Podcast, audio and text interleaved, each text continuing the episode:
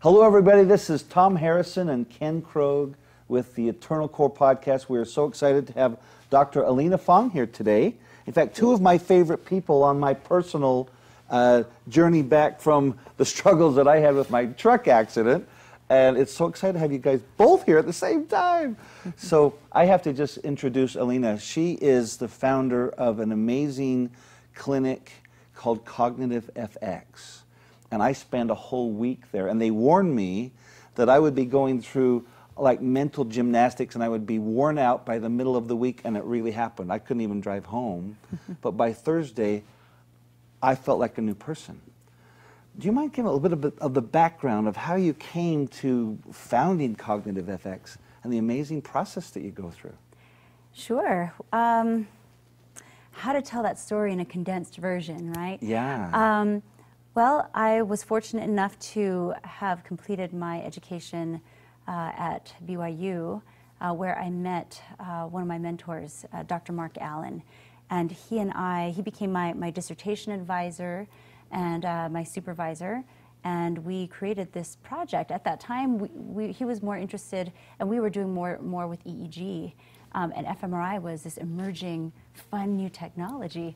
Um, and uh, I convinced him to kind of drop a lot of the EEG stuff, and he dabbled in some fMRI, uh, but just to go forward with fMRI. So he and I kind of figured a lot of things out from scratch together and, and did this fMRI project uh, while, while I was a graduate student. Uh, we were fortunate enough to, to have a friend in the area who had an MRI machine that we used at night um, when it wasn't busy, and we just started running our, uh, people uh, on, on the MRI. And, and really, what I was interested in was seeing if, my, if neuropsychological test batteries, which um, as a neuropsychologist we're giving all the time, I wanted to know what parts of the brain were really being tapped into when they're asked to do a cognitive task like that. Mm-hmm. So we would, we had to modify these really complicated neuropsych tests into an, an MRI protocol, a functional MRI uh, in, in the, within the constraints of fMRI, um, including, you know, well, you can't really move, you can't really talk, you can't write like you would, you know, with a regular paper pencil. So kind of working within those constraints was, was uh, very interesting and, and, an exciting endeavor. Um, but after years of work, we had six of these tests that we could then start using on, on guinea pigs, aka college students. um, so uh, we would just run them, and, and we just started to get all this data. We didn't really know what we were looking for. We just said, okay, let's, let's do these tests and let's see what parts of the brain light up. Interesting. And we started to see patterns uh, with people that we called, you know, our control group, people that didn't have traumatic brain injury before. Luckily, they didn't smoke or drink, you know, I didn't have some of those other vices. And we screened out other things like uh, um, other type of psychiatric or psychological issues. So we tried to get as clean a sample as possible. But we started to see that there were patterns and there were structures and there were parts of the brain that would always light up. Wow. And would always light up within a certain level. Mm-hmm. Okay, um, so there was a certain amount of blood flow that was kind of normal for these certain parts of the brain, uh, and it was that there that uh, kind of lights went on for, for Mark and I, for Dr. Allen and I. We're like, gosh, you know, if if this is kind of what's standard for someone that's normal, let's start scanning people that aren't normal. Um, and luckily, at that point, uh, I was working. I had already graduated. I did my dissertation mm-hmm. and um, was working at uh, Intermountain Healthcare. So this year makes 14 years with IHC mm-hmm. as well. Um, but I had a ready access to concussion patients.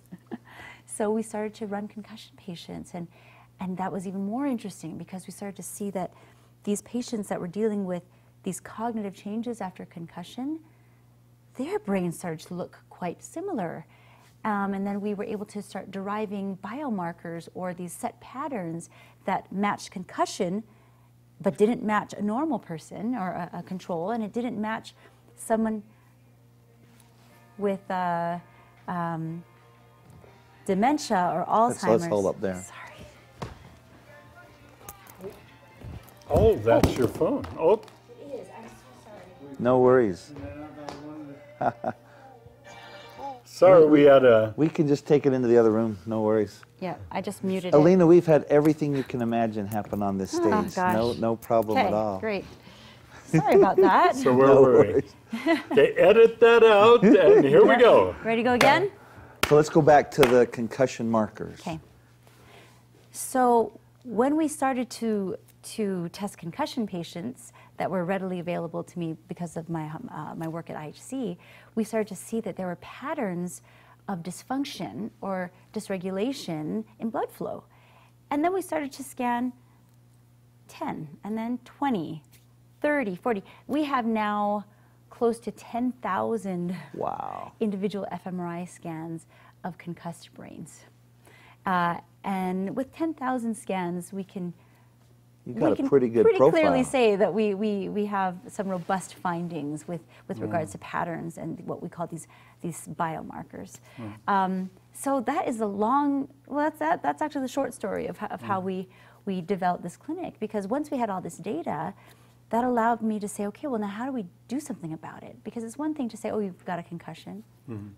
Lots of people can do that, Right. but there aren't enough people that are doing something about it. Right.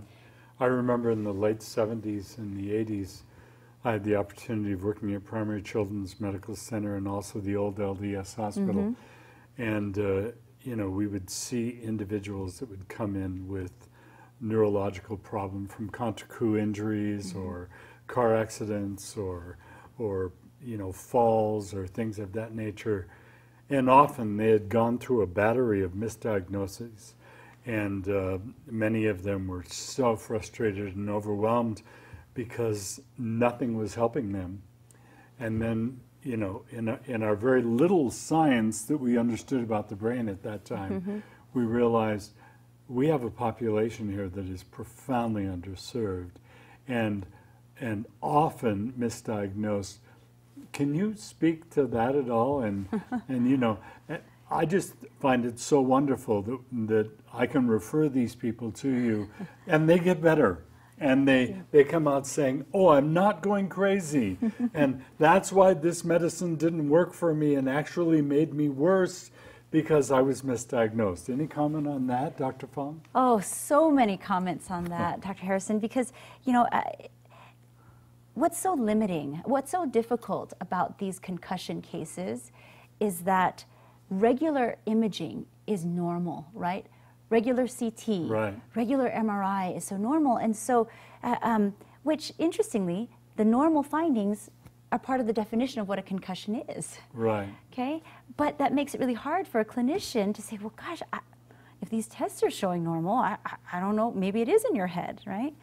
Well, it is. Yeah, it is. it is, but differently than what you're being diagnosed as. Exactly. And so I can't tell you how often patients come to me saying, well, you know, I have this diagnosis of ADD now, or I have, I have ADHD, Right. and I have a diagnosis of anxiety, and I've been on ADD medications, but that's not working. Right. I've been on anxiety medications, so that's not working. Um, well, but I also got diagnosed with depression, so we tried that, and that's not working. When so often there was this, this hidden or latent head injury that happened, maybe even years before, months, years, sometimes decades before, that might be what's underlying all this. And so I can't tell you how often these patients come into me, and the first thing I say is, Well, can, can we try to get you off these medications if they're not helping? right? Um, and you'd be surprised how many of them say, Yes, please. You know, Interesting. every once in a while, some of them are like, Oh, I don't want to get off, you know, but most of the time, these patients didn't need medication before. They're just being used as band aids almost because Right. that clinician, bless his or her heart, they don't really know what else to do, Right. right? Um, and so they're they're trying, and and the good clinicians I know admit that to the patient. They say, well, okay, let's try this and let's see if this helps. Let's try this, um, and then they themselves start to feel a little bit like guinea pigs. Um, the wonderful thing about utilizing advanced imaging techniques, and, and fMRI is just one type. There's DTI, uh, diffusion tensor imaging, which uh, you know um, I have some some good friends that that's where their area of expertise Right. is.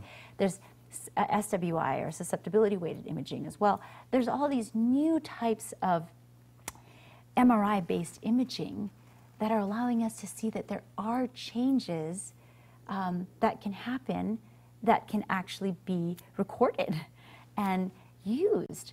So, as great as regular MRI and CT are, they, they, they don't go deep enough, right? They- They're, they're just looking at structural changes. Right. But often, when we have issues like concussion um, or other types of brain dysfunction that doesn't affect the structure, for example, um, brain toxicity, you know, I mean, I've seen patients with lead poisoning, um, with uh, carbon monoxide poisoning, other types of, of issues like that, where the brain still looks normal, though. Right. But they present with all this brain fog, um, sleep problems, anxiety, attentional issues. Chemo brain. Right. Have you, how many people have known someone that's gone through chemotherapy that their brain's just not the same? Right. And I've never seen anyone who's gone through that that didn't have at least some deficit after the chemotherapy neurocognitively. Except me too. But the problem is, if you just do a regular scan, they look normal. So these advanced imaging techniques are now able to capture this huge population Right. of people that you know that there's something going on, there's something wrong. They'll swear to you that there's something wrong. Family members that are close to them will say, mm, something's a little different here, you know. Um, but now there's there's imaging that can back that up. Right. So it's not just concussion, right? Right. I remember uh, about three years ago, I had a, a local linebacker in one of the college football teams who was just struggling horribly. Had been to psychiatry, had been to psychologist, been to social work, uh, was put on a boatload of medications, uh, was losing his relationship with his wife and his children, just felt awful, uh, started to uh, overuse alcohol, and uh, nobody had even suggested that that this could be brain trauma. Eh, Concussion after another concussion, you know, I think it was four concussions during games, but nobody had even looked at that, and I sent him your way, and amazing change and an amazing difference. Personality came back, you know. Father and mother called me and said, We've got our boy back, you know. bec- But nobody had even looked at that. So I think often we ignore this process so profoundly in the psychological community or psychiatric community. So thank you for, for your pioneering work in this area. Yeah, it's, it's profound. You know, we, uh, my, my personal story, again, football, middle linebacker. um, and, but it, but it was really the car accident, the truck accident that, that was so profound that, that had me. Now, I understand in the early days of the clinic, um, you, had, you had some folks involved from, from the football industry, Tom, Tom Brady, um, Austin Collie. Tell us about you know, how that came to be. That, that's sort of interesting. Yeah, you know, um, it seems like all these conversations always come back to, to sports and football, Yeah. right? Uh, because that's that's what's driving a lot of this concussion research and this awareness, especially with this class action lawsuit. Uh, and so, uh, quite a few years ago, I think about mm, six or seven years ago now, um, we caught the attention of Tom Brady. Uh, and what's so wonderful about Tom is that he is he's so healthy. He's always looking for for that health benefit that'll give him the edge, you know. And uh, one of his uh, one of his um, uh, really good friends. Um, co- coaches, mentors, you know, um, trainers actually. Uh, it was also a good friend of ours and brought him to us and said, look, why don't you do this scan and let's just see what's going on because you know i mean he's someone that everyone knows i mean we're the same age you know he's at the top of his game um, even this year right he's doing fantastically. And not that there's anything wrong but it was well what can i do that can give me an edge right? Yeah. and so yeah and, and what, once he saw the value of what we did even for someone who maybe doesn't have you know isn't suffering with concussion at that point in time you know he said wow this is something that that everyone could benefit from. So actually our very first clinic we ever opened was with tom in boston and it was tb12 so i had to go get licensed in massachusetts and we opened up shop in massachusetts and that, that's where we first started seeing our patients while we were there however however we were in the works of of creating this in uh, this one here in Provo. Gotcha. Um, How so, long has it been open now?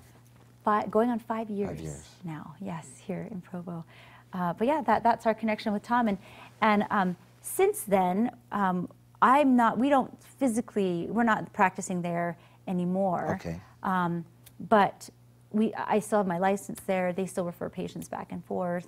Um, Great. So they're still going as well. they're still going. Yeah, Yeah, they are. interesting. Um, and but of course, this this Provo location has taken up all my all my time. That's Yeah. that's at present. Now, I, I, we just met the other day with Austin Collie. He's going to be joining us um, at the show uh, end of March. Uh-huh. And he worked for a little bit with Cognitive FX, and, and, and he went through a lot of, of struggles with, with concussion and, and still played five great years in the NFL. But, um, you know, talk to us about where are the, where are the different areas, you know, the different sports, the different um, challenges where brain concussion typically occurs? I mean, what are some of the big areas where you where you get patients? So, uh, football, of Yeah, course, football, okay. is one.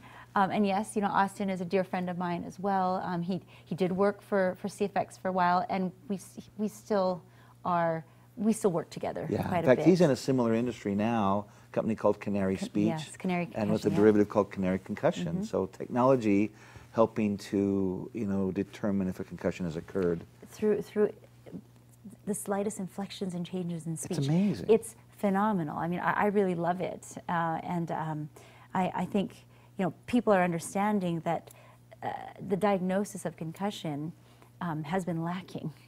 You know, uh, people need to be more aware that you can get a concussion, even if you don't physically hit your head, right?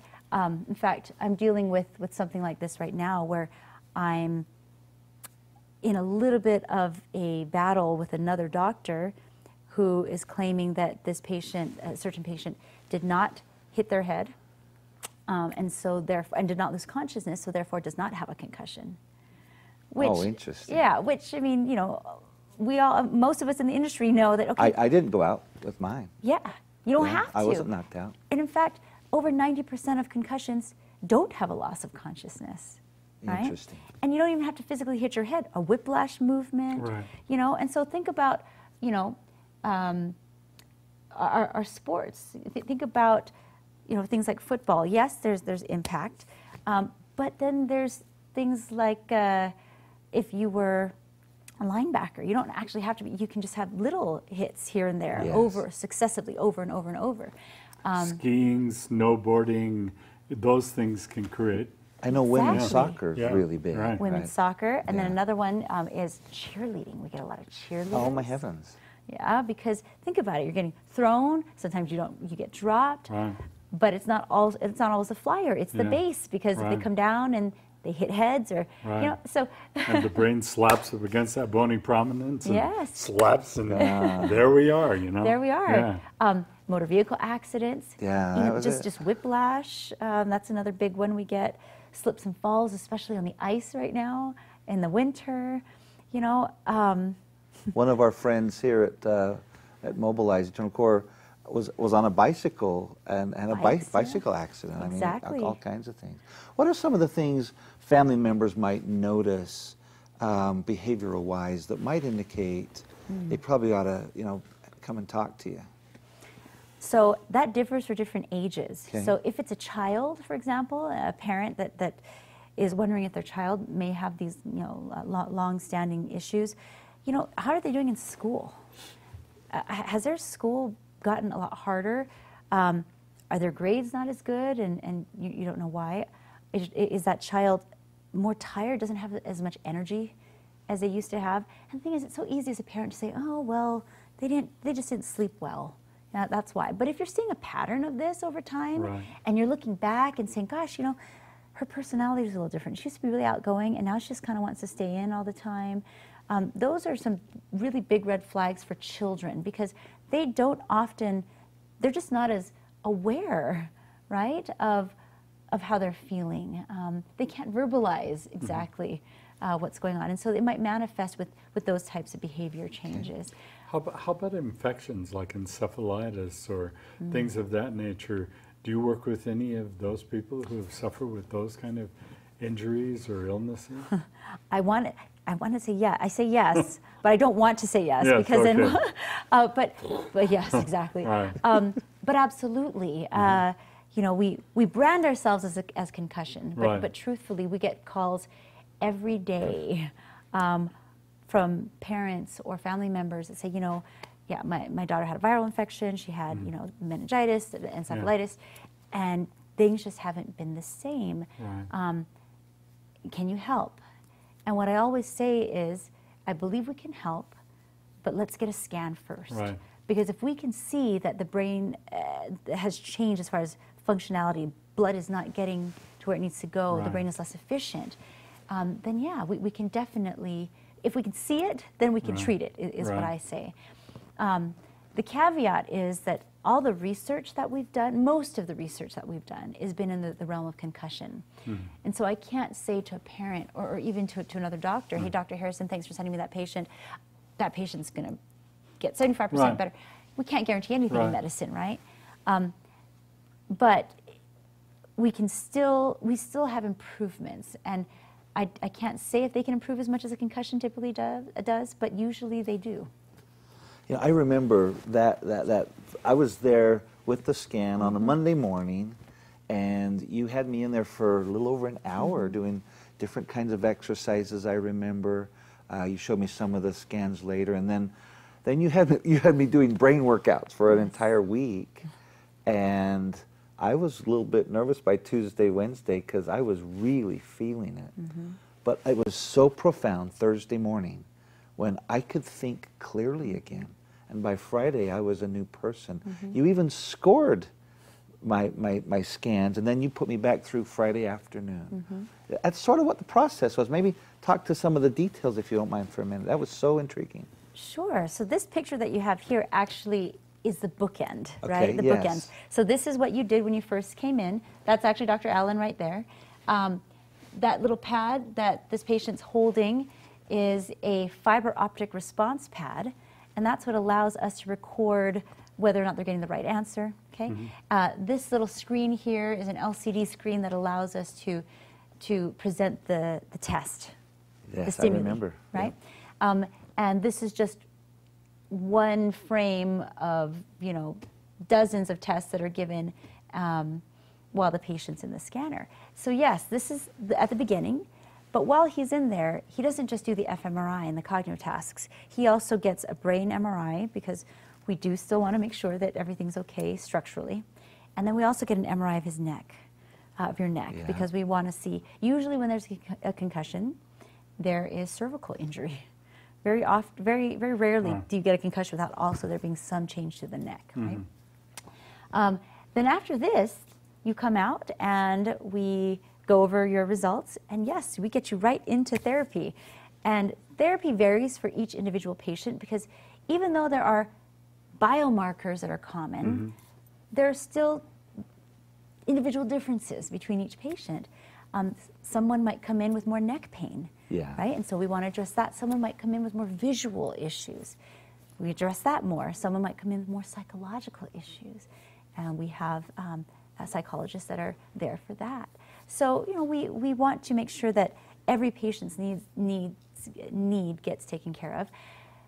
But in general, they're having occupational therapies twice a day, cognitive or speech therapies twice a day, um, uh, massage, neuromuscular therapies. That was my favorite part. It usually yeah. is. I was hoping you It would max, ma- max that one out a little bit more. well, complain more about neck problems. I will. I should have learned. Um, you know, but we have um, we, but every every every day we're adjusting, we're changing. In fact, Ken, if you were to come through the program now, it is different than when you went through the program. We are instituting more nutrition. In fact, um, i- after first quarter of this year, so about April, we are going to be providing meals for the patients. Oh, interesting. Because we're I will be back. We're doing meals, we're doing more cardiovascular. Even though we were doing cardio before, we're incorporating it much more into the program. Uh, so, you know, we're always involved in research and outcomes and seeing what adjustments we can make that will affect that brain's health and improve that brain's efficiency. And the reason we can do that is because at the end of that full week, you get another scan, right? Yes, That other bookend, and we have tangible data that shows okay, did what we do this week make a difference more than what we did the week before? You I know? remember. I remember even my scores. You know. Do you? Yeah. yeah I if I remember, it was like zero to five, Zero six. zero six. Okay, and I was like in the mid two two point five seven or two point five eight. But in a week, I was well below a one, Mm-hmm. except in those two little areas where I, you know, they were still a bit. But but you would help me sort of. It's almost like routing around or activating the areas around, and I was doing so much better. Well, and you know, one of the things that, that a lot of my, my patients understand is that we do so much for you in that week, but does therapy end on Friday? No. No. We, you, you have to go home with, with these therapies. and Like, doesn't Tom Brady come back? Okay, I mean, didn't he go back occasionally and Yeah, tune you things know, up even a little bit more? Uh, Austin for sure. Yeah. Tom's been so good. Like he, Yeah. he's he, his brain's doing great. Great. Um, but you know, other other players that I can't name. There are some I Sure, can name and some I sure. can't name. Um, that come back much more regularly once a year. Yeah, almost like a brain workout. It's like a little boot camp, eh, like a Yeah. booster day where they come in, and not just athletes. You know, we have businessmen, we have college students that that you know, we have professionals, attorneys, doctors um, that just need that extra boost, Yeah. and they want to see where they are, um, and you know, they, they just want those little extra exercises that that help them feel even better. You know. So this was my truck. I remember the engine Oh. was under the front seat, and uh, so you And know, you were in there somewhere, I was right? in there somewhere. Right. They pulled me out. Um, You were in there close to the carburetor, right? Oh, so, geez. so talk, talk us about that. I mean, so, so the, the imaging of the brain and the things that you guys are looking for. That was so interesting. I mean, you showed me some of the images, Mm-hmm. but what are we looking at here? So interestingly, uh, this image here, this is actually an image that is post, post, post, post processed. Okay. So we only do this for display uh, presentations like this. Um, i- it's really just pretty pictures, I right? see, I see. If you remember, the actual data that Dr. Harrison, I think you've actually seen, they're graphs. That's right. Right? That's right. Um, what this, and what this is is this is a, a kind of a visual repre- representation where the um, the colors represent how much blood is actually flowing to those areas. Okay. Okay. So what we're looking at here is a scan where we're actually looking at where blood flow, where blood is going, and this is actually um, on one of our picture naming tasks. Um, I can tell just by the different regions that we're looking at. But this is a pictorial representation of a normal distribution where we're looking at what, uh, how much blood is flowing to different parts of the brain. So the actual graph that you got with that 2.3 score, or ones that you've that we've sent to you, um, are really just based on z-scores and normal distributions, which we as psychologists understand very well. Yes. you know. Um, but but yeah, this is just showing that there are different parts of the brain where if you see the the, the, the, the more yellow, that's where more blood is flowing to. Okay, so we can see concentrations based on different voxels on where blood is going to for different tasks. So we can map out what parts of the brain are working to do uh, a, ver- a, a, a kind of a, uh, a nonverbal uh, type of a task, right? So this is a normal brain. We're looking at a brain that looks normal here. Let's say we put someone with a concussion Yeah. they might not have as much activation here, and they may have activation that are compensated in frontal lobe areas because, you know, they they need to recruit other areas to do that job. Gotcha. So this is just a kind of a nice, fancy picture that depicts that.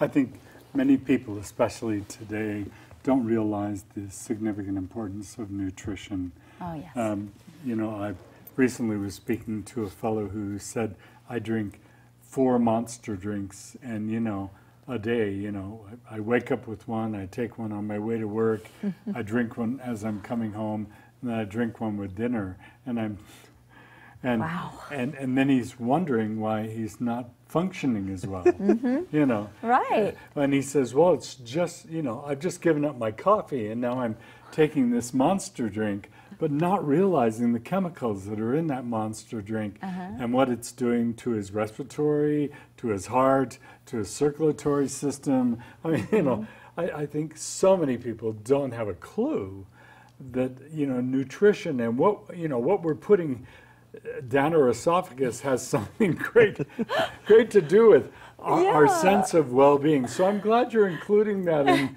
in the treatment because I think uh. so many people don't make that connection at all. And then they wonder why they don't feel well or why they're not sleeping well exactly. or why they can't focus or or you know why they're why they're doing this all day long or why they're grinding their teeth, you know. you know. Yeah, that's true. Well, and what's scary is that, um, so every patient that comes in, right, with my intake form, we ask them, are you taking any medications? But are you taking any supplements? Because some people also think, well, it's a natural supplement, it's fine, it's not a medication. Well, but those natural hmm. supplements still have a chemical reaction in your hmm. body. Arsenic is a natural substance, but I would not recommend anyone to take it, you know. yes, that is true. Very, good point. Well, and so is marijuana. Yes. right? So that this is this is another battle that we're fighting hmm. because, um, in, in all seriousness, the amount of patients that come into me that they they're like, no, I'm not taking any drugs, I'm taking any supplements, but then I have to specifically ask them, are you taking any cannabinoids, any cannabis Right, substances? right. Oh well, yeah. Yeah, like, take okay, well, CBD oil three CBD times oil. a day. But Yeah. but there's no THC, right? But Right. well, okay, but we still need to know that because the truth Right. is, we don't know yet what the long-term effects of this are on the brain. We just don't know. Um, And it's nice to know, and we can include that in our data Mm-hmm. so that we can have that over a long period of time and then go, isn't it interesting? These symptoms correlate with these people who are taking the CBD oil. yeah, and Right. you know, we we track our patients longitudinally as well, and so we have a study right now that it's ongoing, but we're out three years. And we're seeing, we're tracking these patients, and we're doing fMRI scans for them, you know, um, periodically over now three years. Yes, and some of them are using substances. Some of them We need a follow up episode just on Yes, this. we do. I, I think this one's going to be interesting. Dr. Wow. Fong, we, w- I could talk to you all day about I this. it's so fun. This is, this, this is an area that I've been interested in since the 70s because my mind was totally open to something that I had not ever considered. And I, I made it a significant part of my practice because I felt like it was just an area that was terribly underserved. So we certainly appreciate you coming today and appreciate having Ken here with us. Yeah, I'm and- here thanks to these two. and uh, thank you so much. So uh, she's going to be speaking at our conference. yes, March 29th and 30th at the Little America Hotel. You can go out to eternalcore.org. Thank you, Dr. Fong, for joining us today. It's so good having you here. She You're has welcome. a lot more to let you know, so come and listen We're to her. bringing her back. Thank you very much. Thank you.